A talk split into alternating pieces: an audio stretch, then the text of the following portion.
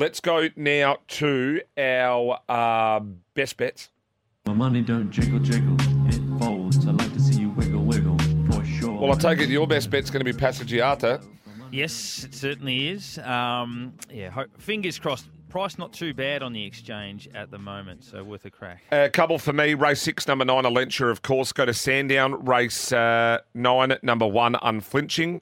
Race three, number nine, Worst Fold. And then back to the Gold Coast. Race five, number nine, Duan Quera. That's how you say it. Now it's time for our lay of the day.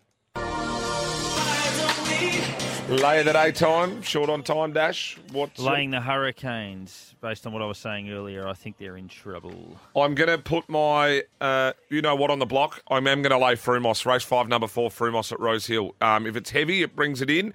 But if you get a soft track or better, I think that's going to be the lay of the day.